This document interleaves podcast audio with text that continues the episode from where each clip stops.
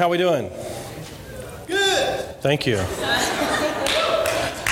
My name is Frank, and I'm one of the pastors. I'm just really glad you're here. And uh, I just want to let you know that uh, if you're new or you're just checking us out, that uh, uh, I hope this is a safe place. It's, it's somewhere that we've all come and we've had our lives impacted by this incredible Jesus, and we don't really fully understand it, so we keep coming back every week to just try to experience Him more. And the more we experience Him, the more we change. The more we change, the more we want to experience Him. So we keep coming back and we worship Him and we learn about Him. And, and in a weird way, just by doing those things, we are transformed internally. And it's not something that we necessarily choose to do, it just happens inside of us. It's just part of what happens. And we've been in this series about Revelation and end times, and um, it's been an incredible series. We're now to Revelation chapter 7. We've learned that this book makes sense if you understand the first 65 books of the Bible, that it's a, it's a common story from beginning to end, and all these threads, all these storylines compete and end up in Revelation coming to completion. And we've learned that there's only one revelation, and that's Jesus Christ, that this whole story is all about Jesus Christ. Now, when I read Revelation 7, it always reminds me of the Brad Boyer swimming school. It does. When I was eight years old, I, my mom decided that her kids needed to be in competitive swimming, right? It's probably a big deal back then. Anyway, I went to the Brad Boyer Swimming Academy at age eight, seven or eight. And turns out I was pretty good. And so I was like the youngest person to receive the Brad Boyer seal. And Brad Boyer himself, okay, I know you don't know who he is. He's probably like just some guy. Okay, anyway, Brad Boyer himself gave me the seal. And the seal allowed me to go to the Sprague swimming gymnasium thing. I could go whenever I wanted. I could go in the deep end, even if there wasn't a lifeguard there. I had access to the pool when other kids didn't. And I had the seal of Brad Boyer on my Speedo. Yeah. And it allowed me to do things other kids couldn't do. So I would go into the, the locker room and I'd just wait for other big kids to show up.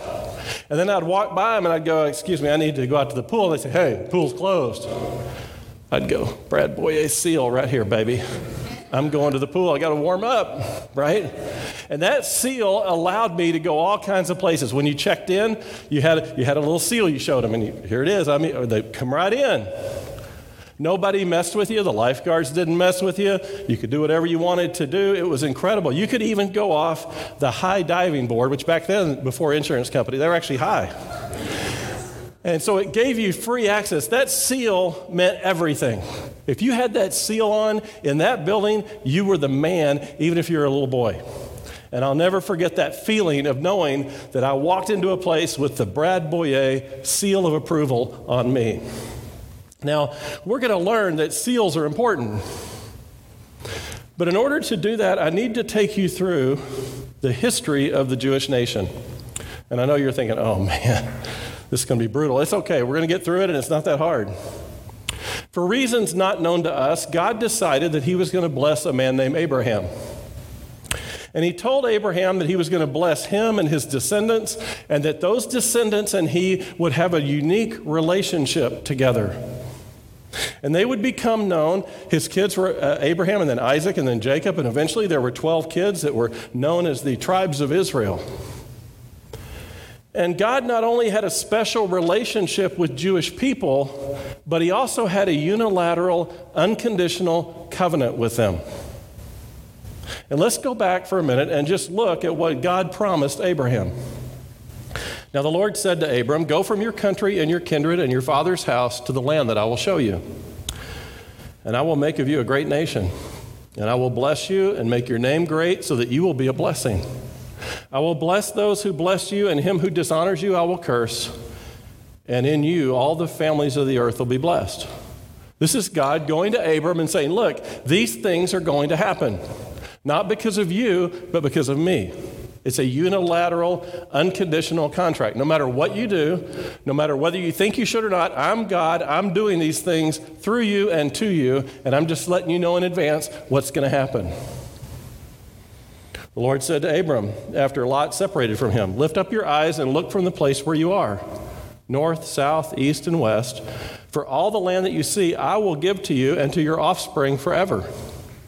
I will make your offspring as the dust of the earth, so that if one can see the dust, can count the dust of the earth, your offspring can also be counted.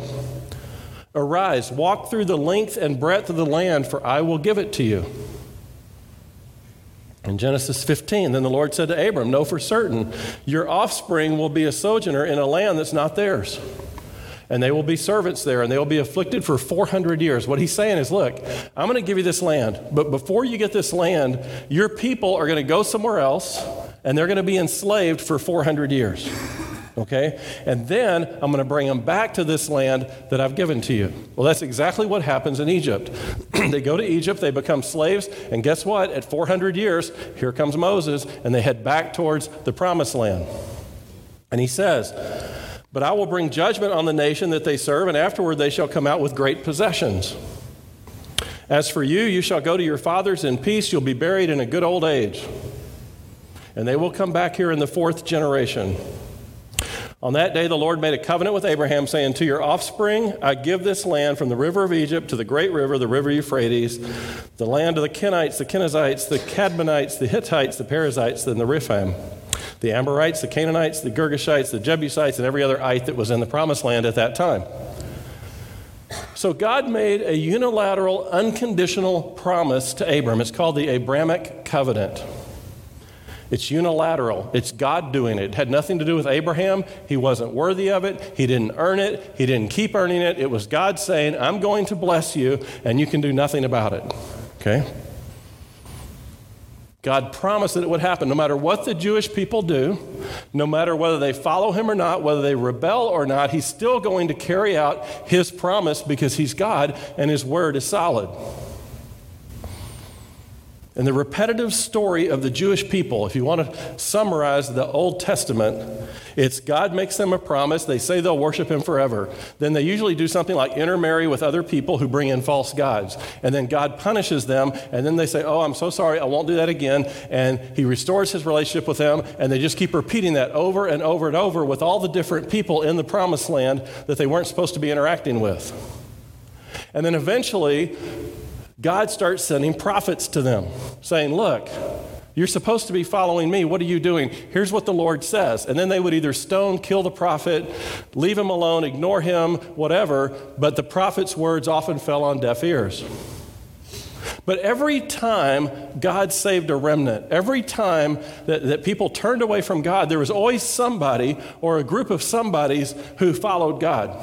At one point, it was one person, and the Bible says, But Noah walked with God. Everybody else had turned away, but Noah walked with God.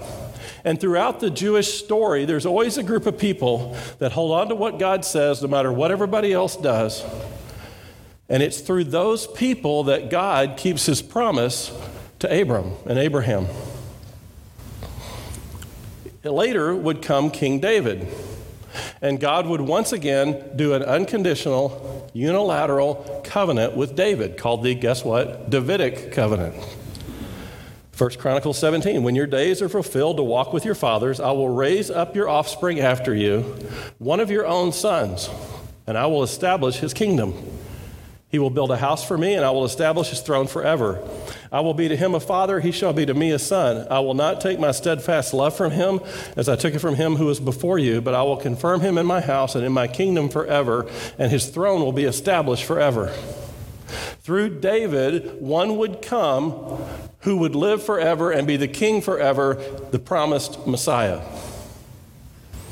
had nothing to do with David. In fact, David worked really hard to try to make that not happen. He was doing things he shouldn't be doing.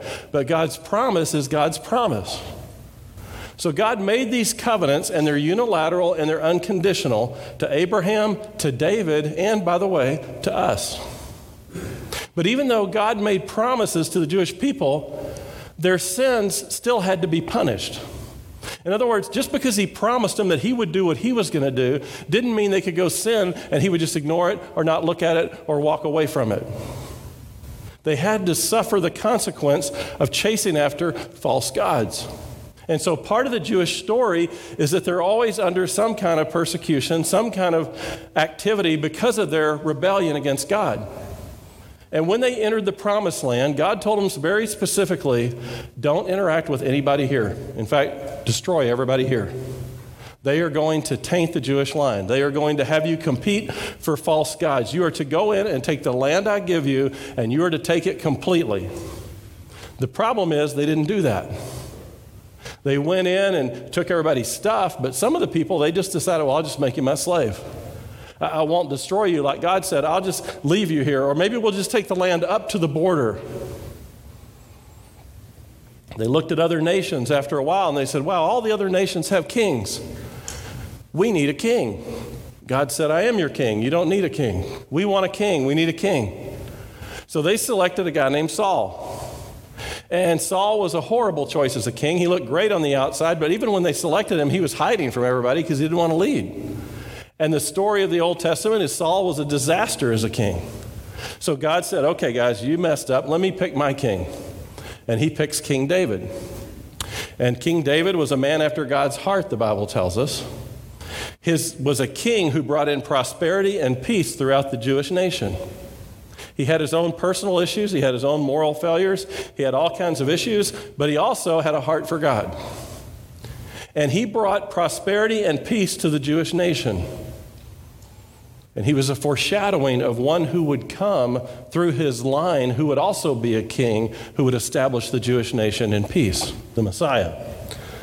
Unfortunately, David's son, although he started off well, he decided he wanted to marry Pharaoh's daughter, which obviously was not something God wanted him to do. And so we see a slow moral decline as he grows up and as he does other things as king.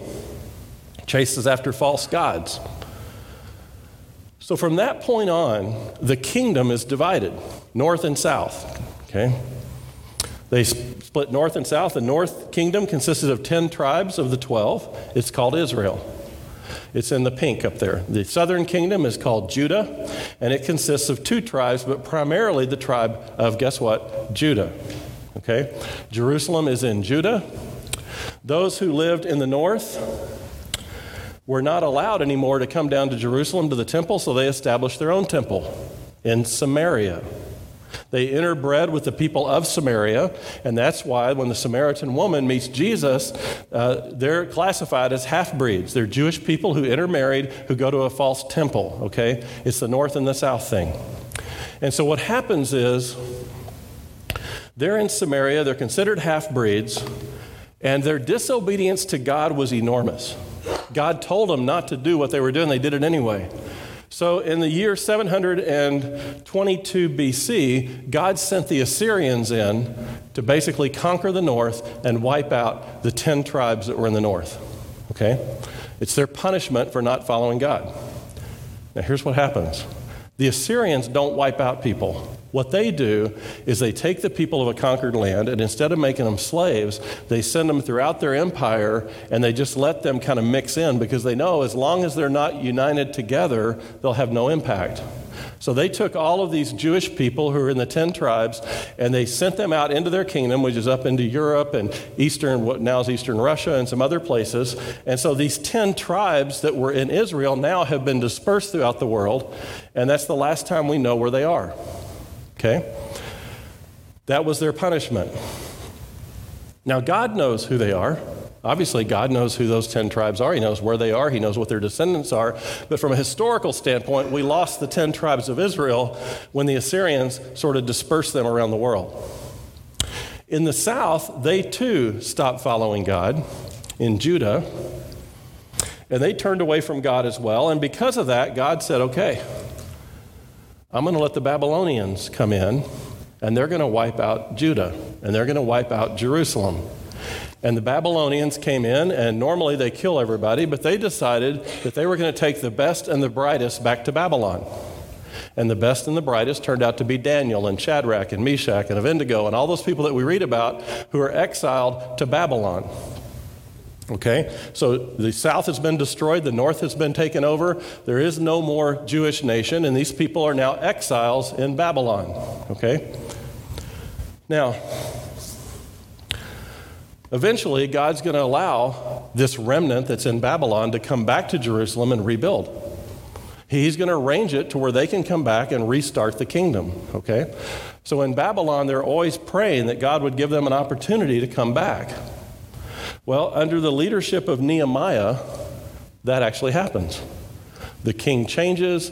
Uh, the Babylonians are replaced by the Persians. The king of Persia says, Yeah, go back, build your thing. Here's a thing. Here's, a, here, here's some wood. Go, go build what you need to build. And Nehemiah goes back and he begins to rebuild Jerusalem. And he begins to rebuild the temple. This is the event that we talked about last week that starts the 70 week clock, right? When your people return to Jerusalem to build the temple, the 77s, the 490 years that we talked about, start ticking, right? And we know that, that scripture tells us that through Judah, we would eventually get the Davidic line, which would bring us the Messiah. And the scriptures told us that that Messiah would arrive at the end of 69 sevens.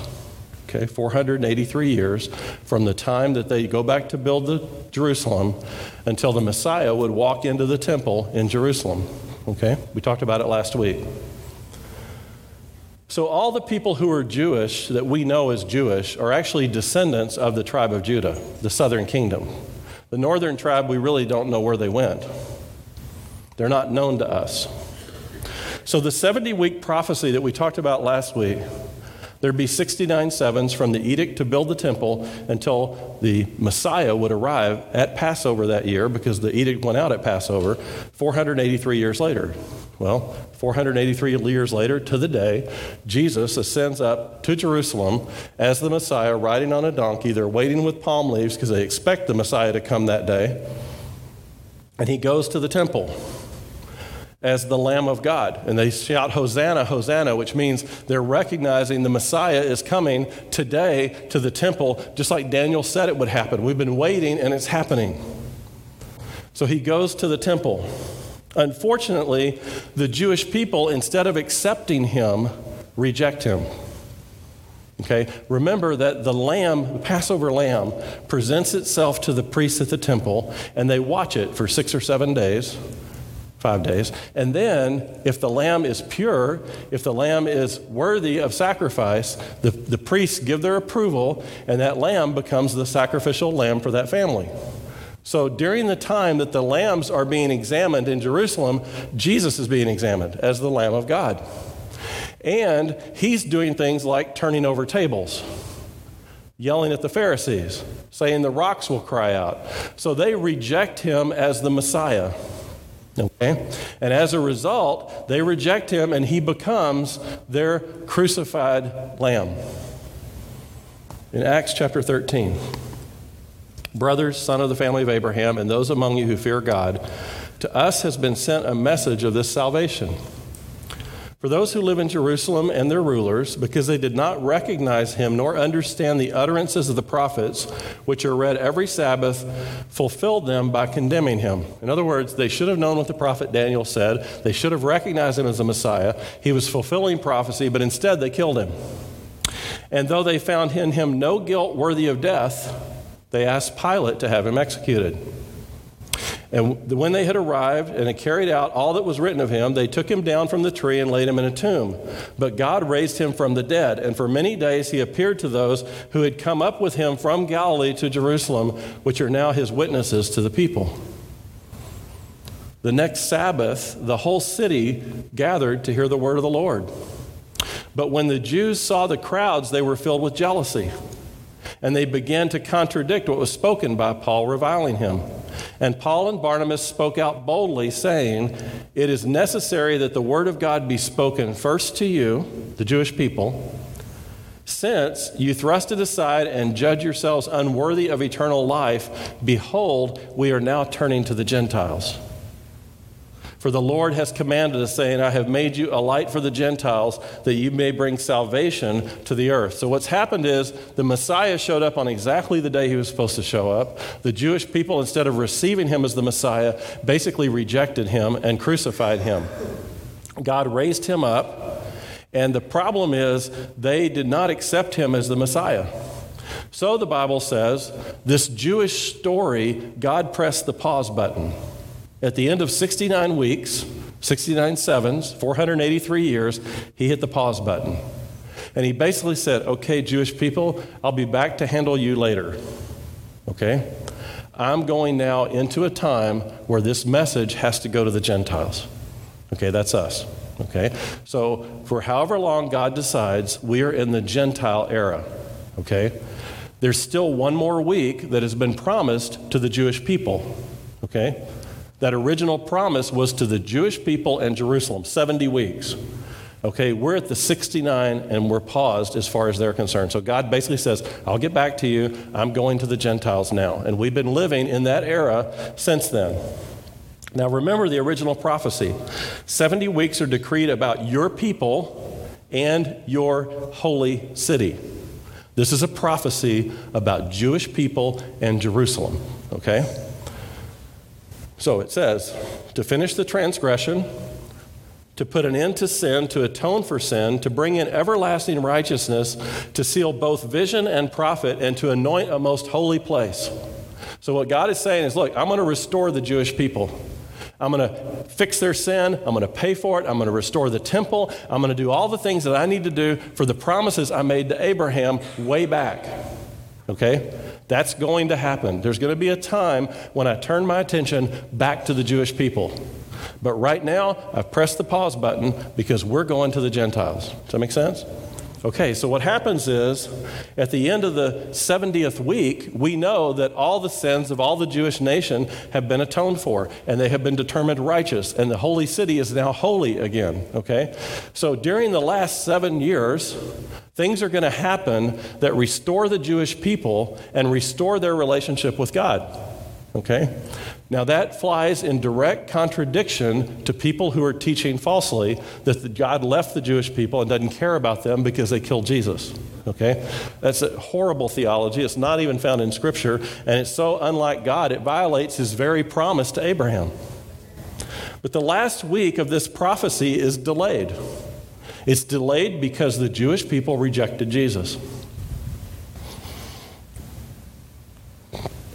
That's the era we're in right now, the, the church age. It's an unspecified time, and it's between the end of the 69th week, which is when Jesus was in the temple, until it's time for the last seven years to occur. The church age will end with the rapture of the church. How will we know the church age is over? We won't be here. Okay?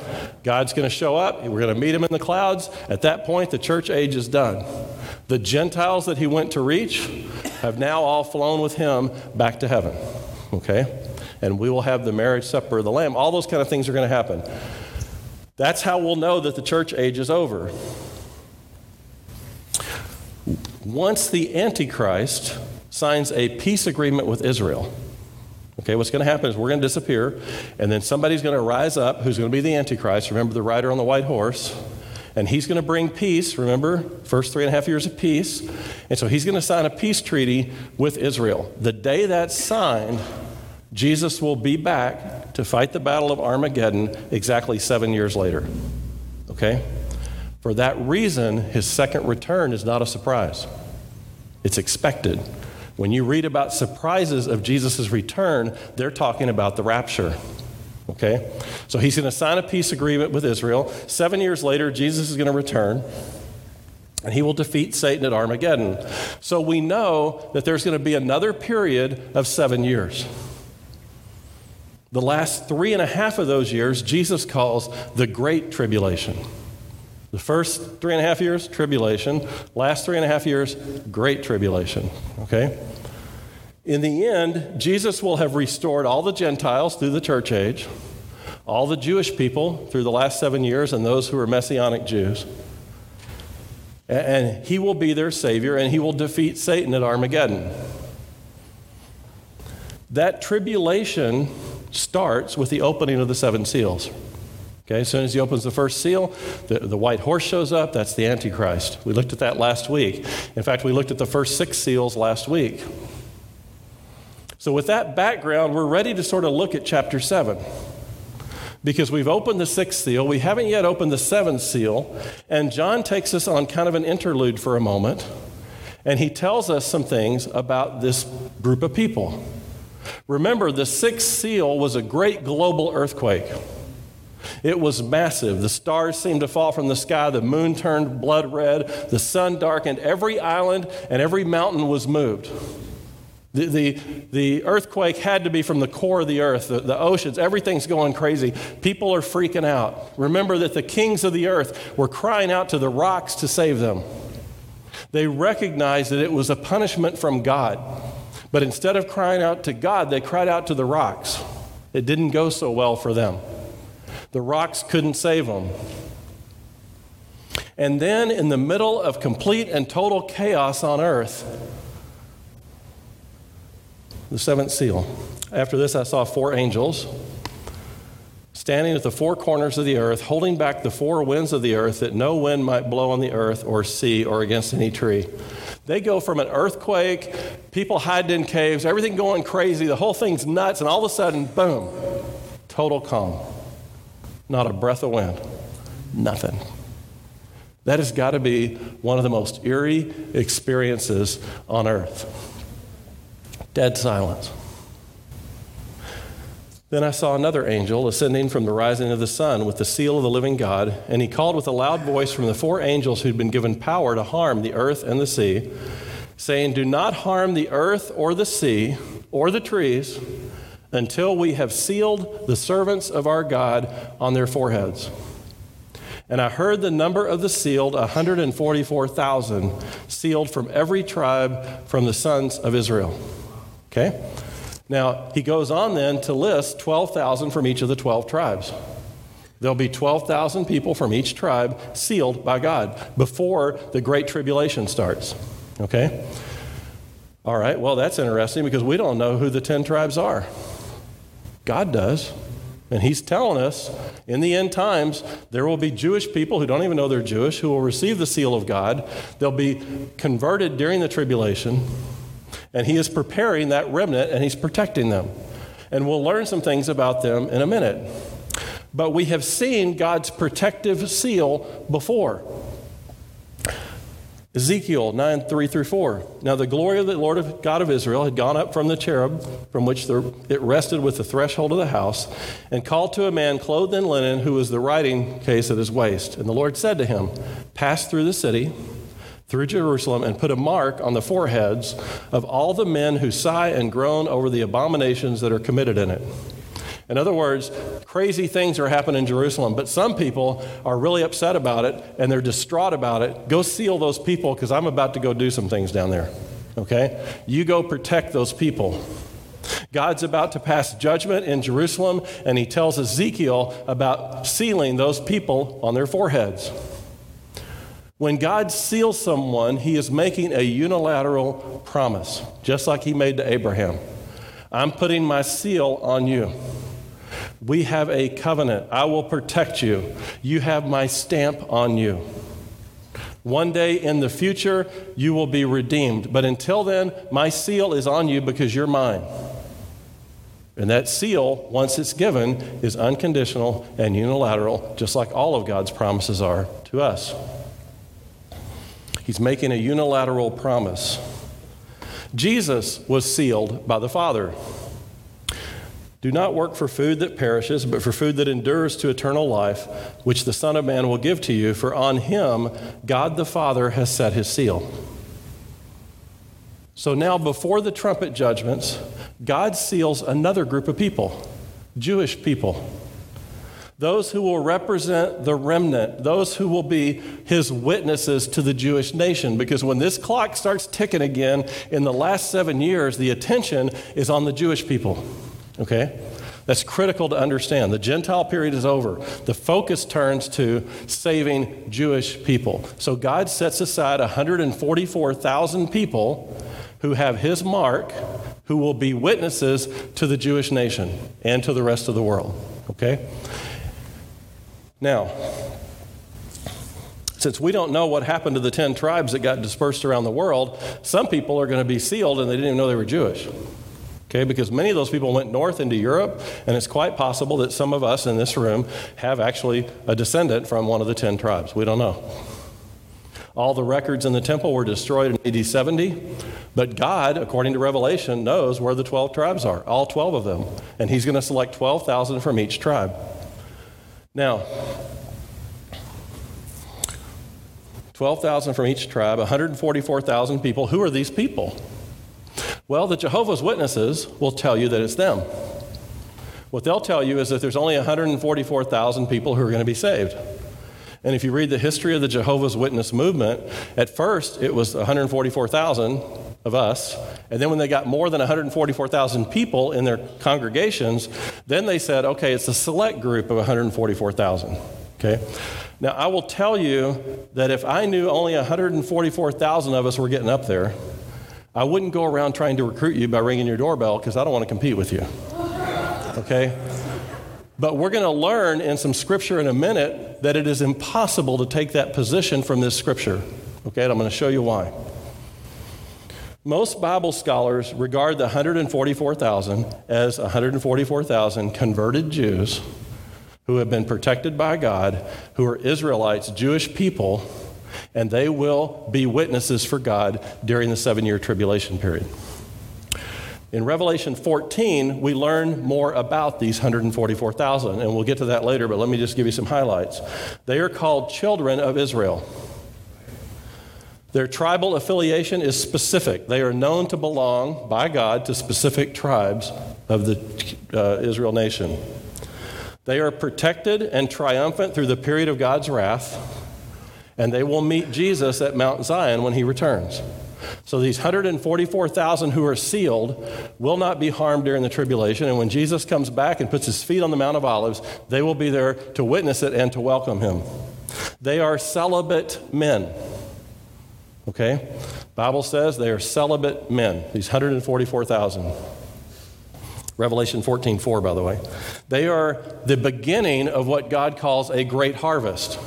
So these 144,000 are the first fruit of a huge harvest to come, not the total, the first fruits, okay? They are marked with integrity and faithfulness according to Revelation 14:5. So this group of people can't possibly be what the Jehovah's Witnesses say or all those that are saved, and we'll see that again in a minute. Most people believe that these are really people, 144,000 of them. Uh, and this is the position that's taken by most, uh, most folks. Some, however, note that the word 12 is a number of completion. Remember, we talked about how numbers are important in the Bible. 3, 7, and 12 are numbers of completion. Okay, 12 tribes of Israel, 12 disciples, when Judas uh, betrayed Christ, they were adamant about having to have another person replace them. They couldn't have 11, they had to have 12. 12 is a number of completion. So some people have said that these 12,000 of 12 tribes represents the all the Jewish people that will be saved figuratively, that it's the complete number of all the tribes and all the Jewish people. In Exodus 4, um, well, I'm going to skip that. Um, let me go to what Paul says in Romans 11. Lest you be wise in your own sight, I do not want you to be unaware of the mystery, brothers. A partial hardening has come upon Israel until the fullness of the Gentiles has come in. Okay, so what Paul's saying is look, we're in a time right now where the Jewish people have a partial hardness to Jesus. They're not going to receive him right now. And in this way, all Israel will be saved. It is written, the deliverer will come from Zion. He will banish ungodliness from Jacob. And this will be my covenant with them when I take away their sins. As regards to the gospel, they are enemies for your sake. In other words, they're going to oppose the spreading of the gospel. But as regard to election, they are beloved for the sake of their forefathers. In other words, yes, they're going to resist the gospel. You're going to go out and preach it, and they're going to say Jesus isn't the Messiah. But their forefathers, Abraham, I gave a promise to a unilateral, unconditional promise. Okay? And what he's saying here is, I've made a commitment, a covenant with them for the sake of their forefathers. For the gifts and the calling of God are irrevocable. I'm not taking it back. I know they're opposing the gospel. I know they don't believe in Jesus right now, but I'm not giving up on them. For just as you were at one time disobedient to God and now have received mercy because of their disobedience, so they too have been disobedient in order that they may have mercy shown and that they may also now receive mercy. For God has consigned all to disobedience that he may have mercy on all. So, what God's saying is, look, I'm going to save the Jewish people. Um, I haven't given up on them. I made a commitment to Abraham. I'm keeping that commitment. Yes, we're in the Gentile area. Yes, we're in the church era. We're in between the 69th and the 70th week, and we're going out to the Gentiles. But there's a day when I'm turning back, and I've sealed 144,000 witnesses for that time. They will be Messianic Jews who come to know Christ or know Christ during the tribulation, and I'm going to seal them. And they're going to be my witnesses, and they're going to be the first fruit of the Jewish harvest. Okay? So God's covenant is that the 70th seven, he would come to the nation of Israel and restore them. Now, whether he seals 144,000 exact people or a whole bunch more people, I don't know. But I do know that everyone who calls on his name will be saved.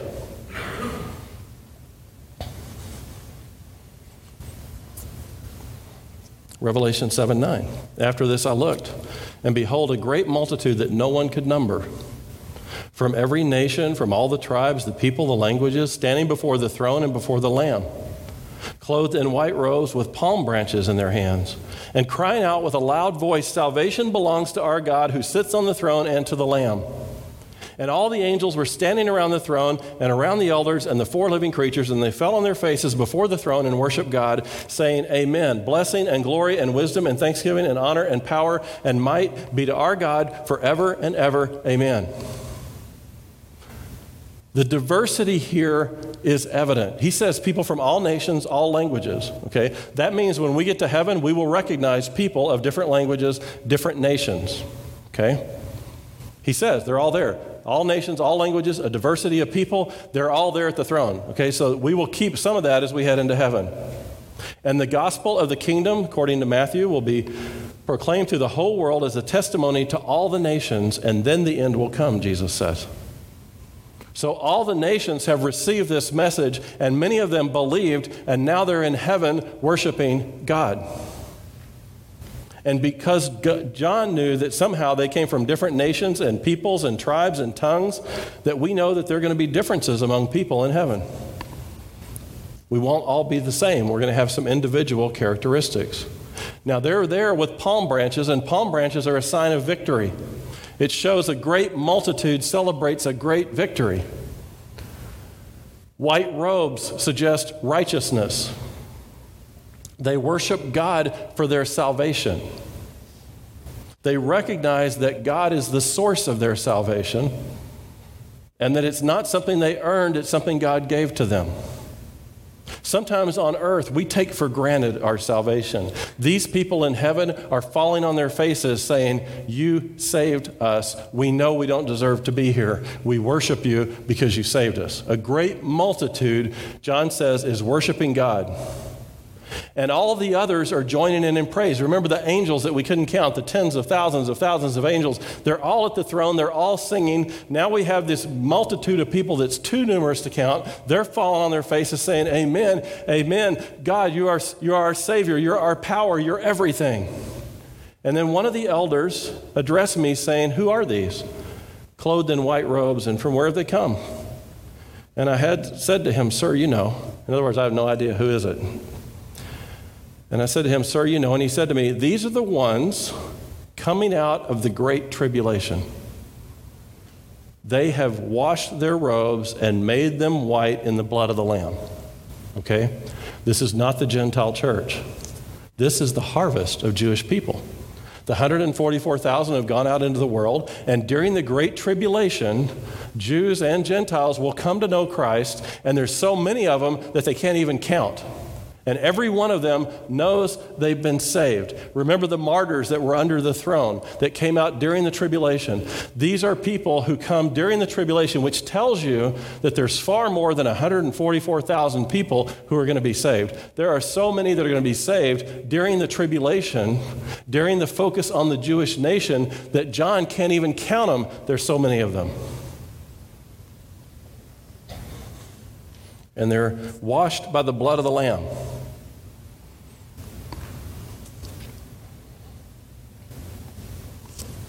I think we underestimate what goes on in heaven sometimes. Revelation 7:15 Therefore they are before the throne of God and they serve him day and night in the temple and he who sits on the throne will shelter him with his presence. They shall hunger no more neither thirst any more the sun shall not strike them nor any scorching heat. For the lamb in the midst of the throne again John describing this trinity the lamb in the midst of the throne the father on the throne the holy spirit there will be their shepherd and he will guide them to springs of living water and God will wipe away every tear from their eyes. Think about what heaven must sound like. I mean, these guys are praising God. They're singing, they're worshiping. Remember, we talked last week about how we picture heaven will be a quiet place. These people are going berserk.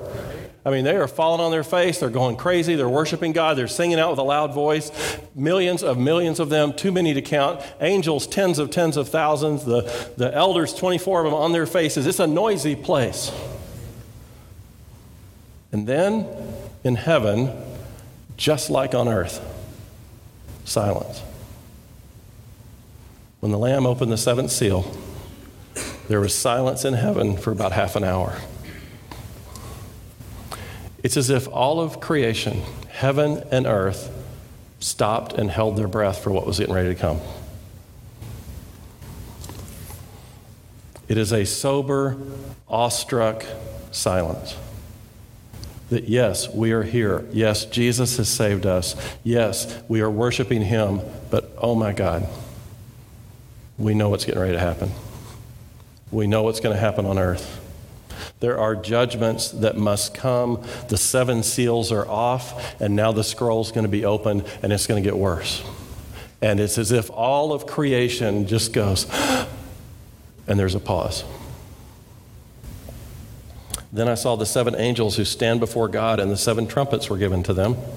And another angel came and stood at the altar with a golden censer. And he was given much incense to offer with the prayers of the saints and the golden altar before the throne. And the smoke of the incense with the prayers of the saints rose before God from the hand of the angel. Then the angel took the incense and filled it with fire from the altar and threw it to earth. And there were peals of thunder and rumblings and flashes of lightning and an earthquake. And now the seven angels who had the seven trumpets prepared to blow them. In the Old Testament, trumpets sounded the alarm for war. They were designed to throw the enemy into a panic. They called the assembly of God's people together, and the last trumpet told them the war was over. These seven trumpets will sound as battle alarms for the Great Tribulation. Incense is symbolic of the prayers of the people rising to God. One job of the priest in the temple was to constantly keep incense burning at the altar of incense because it represented the prayers of the people rising to God. And every morning and every evening, the priest would go to the altar of incense and add incense, and the people recognized that was their prayer going to God. And what we see here is that that prayer is now drifting to the actual real temple in the real Holy of Holies, in the real place of God, at the throne of God in heaven. The prayers of the saints are in bowls and they're rising up, and that's what we see. So the next time you pray, think about those places in heaven. The idea is that incense is precious and pleasant and it drifts to heaven. So, here, before anything happens, before the opening of the seventh seal, the prayers of God's people come before the Lord. And then we hear that those prayers are hurled out. There, there's this huge thing that happens, and it sounds like meteors are thrown to earth from the throne of God, the coals of God. The angel throws them to earth. And you can picture meteors coming to earth, and it says there's a big earthquake. Another earthquake. They just had one. Now another earthquake hits. The fire of the altar of heaven is thrown down to heaven. A judgment is getting ready to come. And it says it brought noises and thunderings and lightnings and an earthquake. So in Revelation 7, we see God sealing those who trust Him. He places His name, His seal, on their foreheads to protect them from a judgment to come. We're going to learn later that the seal God puts on people is on their foreheads and their right hand. The Jewish people keep scriptures on their right hand and they keep scriptures on their forehead. We will see that the Antichrist, when he develops his mark, will mock that and put the mark on the forehead or on the right hand. Okay? We're going to see that later when the Antichrist develops his seal. But for now, these people are sealed by God on their foreheads to protect them from the judgment to come. This reminds us of the Israelites who were covered by the blood of the Lamb at the first Passover. Judgment is coming. If you trust in the blood of the Lamb, you will, you will not have judgment, right? So think about it. These 144,000, whichever population of Jewish people they are, are protected by God. They are sealed, they are untouchable. God has put his mark on them. You're mine. I'm protecting you. Nothing will happen to you. No matter how bad your life gets, no matter how horrible things get around you, you are mine. I am in control. I am surrounding you, and you can trust me because it's a unilateral, unconditional covenant that I made with you, just like I made with Abraham and David. Can you imagine what that must feel like? I mean, to know that God Himself has sealed you and put you on mission and will protect you and guard you, and when the time is right, take you to heaven. You don't have to imagine it, you're already sealed. Those who have accepted Jesus are sealed with the promise of redemption to come on the day of judgment. We're sealed with the Holy Spirit. God Himself has reached down into our lives and put His hand on our forehead and given us the Holy Spirit. We are sealed. We are His child. He has personally stamped us right now in this place. The problem is we don't live like it. That's the problem. We are sealed with the Holy Spirit as a down payment of our redemption to come. We can walk through life with a seal that blows away the Brad Boyer swimming seal. I mean, you think you can get some places with the Brad Boyer swimming seal. You just take the Holy Spirit where you're going and watch what happens. Doors will open, things will happen, God will show up, and you will know that you're a child of the living God, living in difficult times, but with a promise of redemption to come. 2 Corinthians 1:21 And it is God who establishes us with you in Christ and has anointed us and who has also put his seal on us and given us his spirit in our hearts as a guarantee. Ephesians 1:12 so that we who were first to hope in Christ might be to praise of his glory. In him you also, when you heard the word of truth, the gospel of your salvation, and believed in him, were sealed with the promised Holy Spirit, who is a guarantee of our inheritance until we acquire possession of it to the praise of his glory. 2 Timothy 2. But God's firm foundation stands, hearing, bearing this seal. The Lord knows those who are his, and let everyone who names the name of the Lord depart from iniquity. Ephesians 4 Let no corrupt talk come out of your mouth, but only such as good for building up as it fits the occasion, that it may give grace to those who hear. Do not grieve the Holy Spirit of God, by whom you were sealed for the day of redemption. We have been sealed by God. Yeah, there's going to be 144,000 people that get the seal of God on their head. We already have it. We've been sealed with the Holy Spirit. We have been declared as God's child. We have been reborn as spiritual beings. We are children of the living God. He has a purpose and plan in our life. He will carry out that purpose and plan in our life. He is going to perhaps have all kinds of things happen in our lives and around our lives, but we are sealed for His purposes and His plan. They can't hurt us, they can't touch us. Okay? We will go through difficulty, Jesus says, on earth, but he says, don't give up. I have overcome. And so can you. We overcome through the Spirit of God. Okay? So it's important for us periodically to stop and remember that we have been sealed by God for times such as these. As we get into the end times, we are sealed for this exact moment to go through these tribulations, to go through these processes that lead up to the tribulation.